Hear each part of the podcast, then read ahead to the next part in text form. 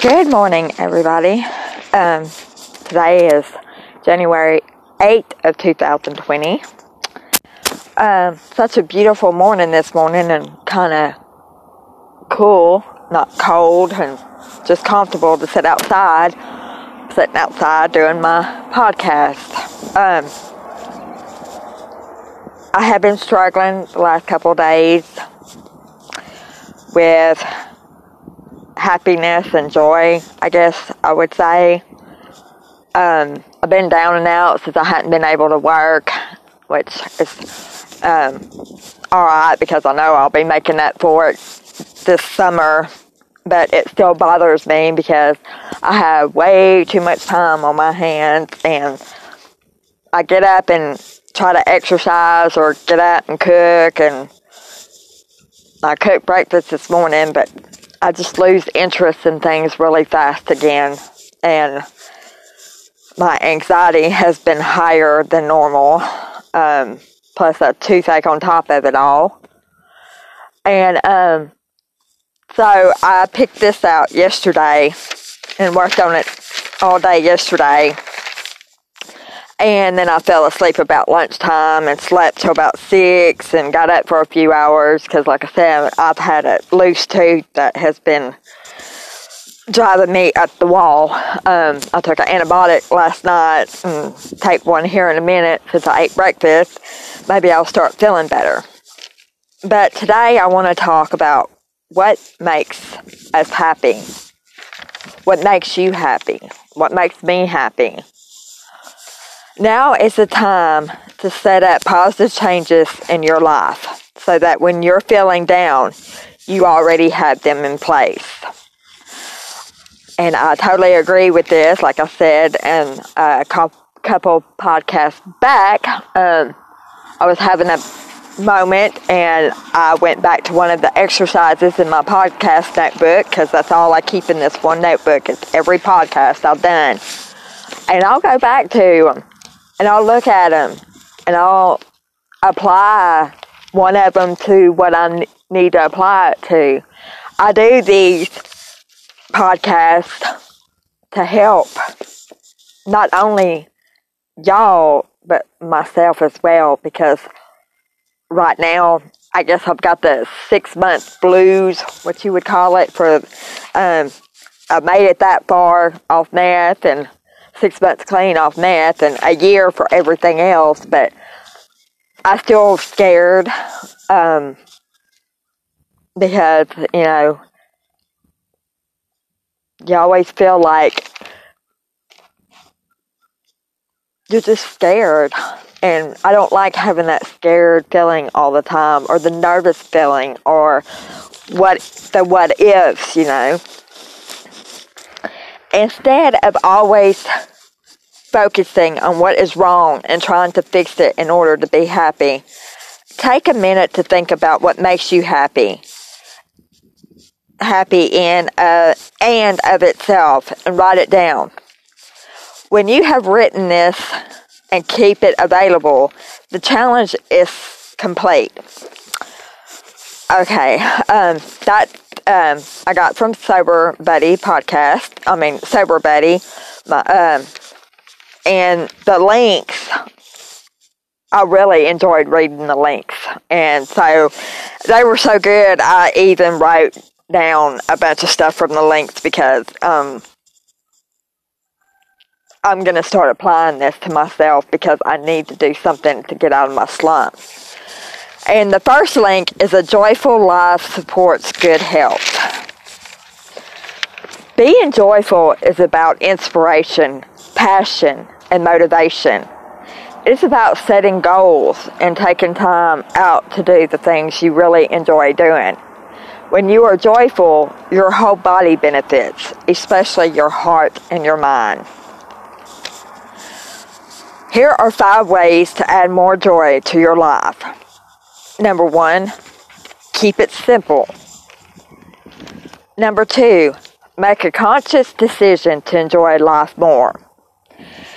In their book, The Nine Choices of Happy People, authors Rick Foster and Craig, Greg Hicks write, Intention is the active desire and commitment to be happy. It's the decision to consci- consciously choose attitudes and behaviors that lead to happiness over unhappiness. Once you intentionally decide to be more joyful, you will find more reasons to be happy on a regular basis. Number three, make your own personal joy list. Number four, spend more time with people you love and with other happy people. Um, right now, it's just me and my better half. Um, um, here, and I don't know. My kid's 22 years old, and the other one is 18, and even though they're gone and they're living their own lives, I still have, I don't know, I guess that missing being with a family, you know, cooking. I mean, I have a lot of issues I'm dealing with, and like I said, feelings that I haven't felt before. Now that I'm clean and sober, I've got these feelings that I'm trying to work through, and it's just been crazy. And without y'all and my Facebook groups and all that, I just don't know what I would be doing sometimes. Number four, oh well, we did that. Number five, be kind to someone else. And Dr. Cynthia Thaik, Thaik, T H A I K, wrote that this uh, paragraph, this uh, joyful life supports good health. Um, now, the next one I liked was six ways to regain your joy. Unfortunately, joy is also a fleeting thing for many of us. We're blocked from experiencing this wonderful emotion by our negative responses to tragedy, hardship, and and the accumulate ba- and accumulate baggage of life. This results in our lives being marked by a nagging sense of emptiness at best and deep depression at worst. Well, I have both of those. As I was telling Matt, um, my boyfriend, this morning, that um, since I haven't been working, I mean, I do do things around here, clean, the basic housewife stuff, but um, I feel empty. I don't feel, I just feel really bad and in a slump and that I just can't pick myself up out of it.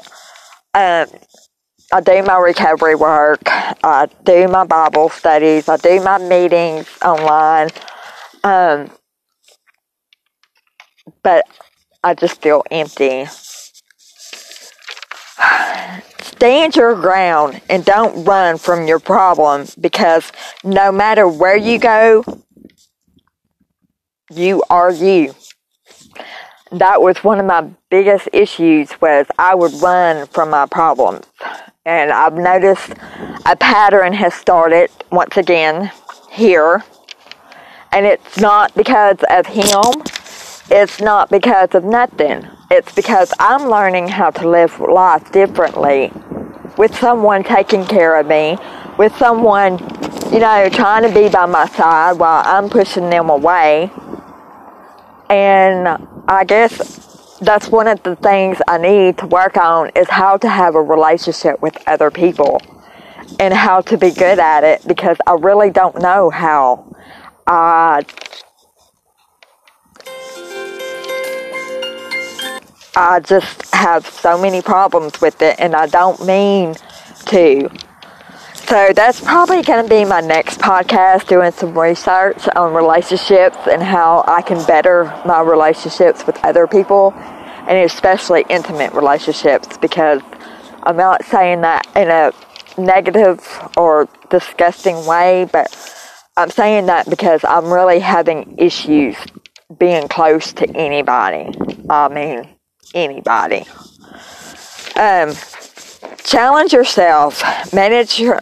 Um, these are the six things you can do to regain your joy. Challenge yourself.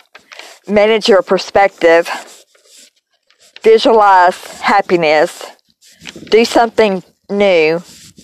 Try minimal, minimum, minimalism. And it's time to let go. Which means when I read that, it basically says to challenge yourself. It all comes down to like stuff that I have here.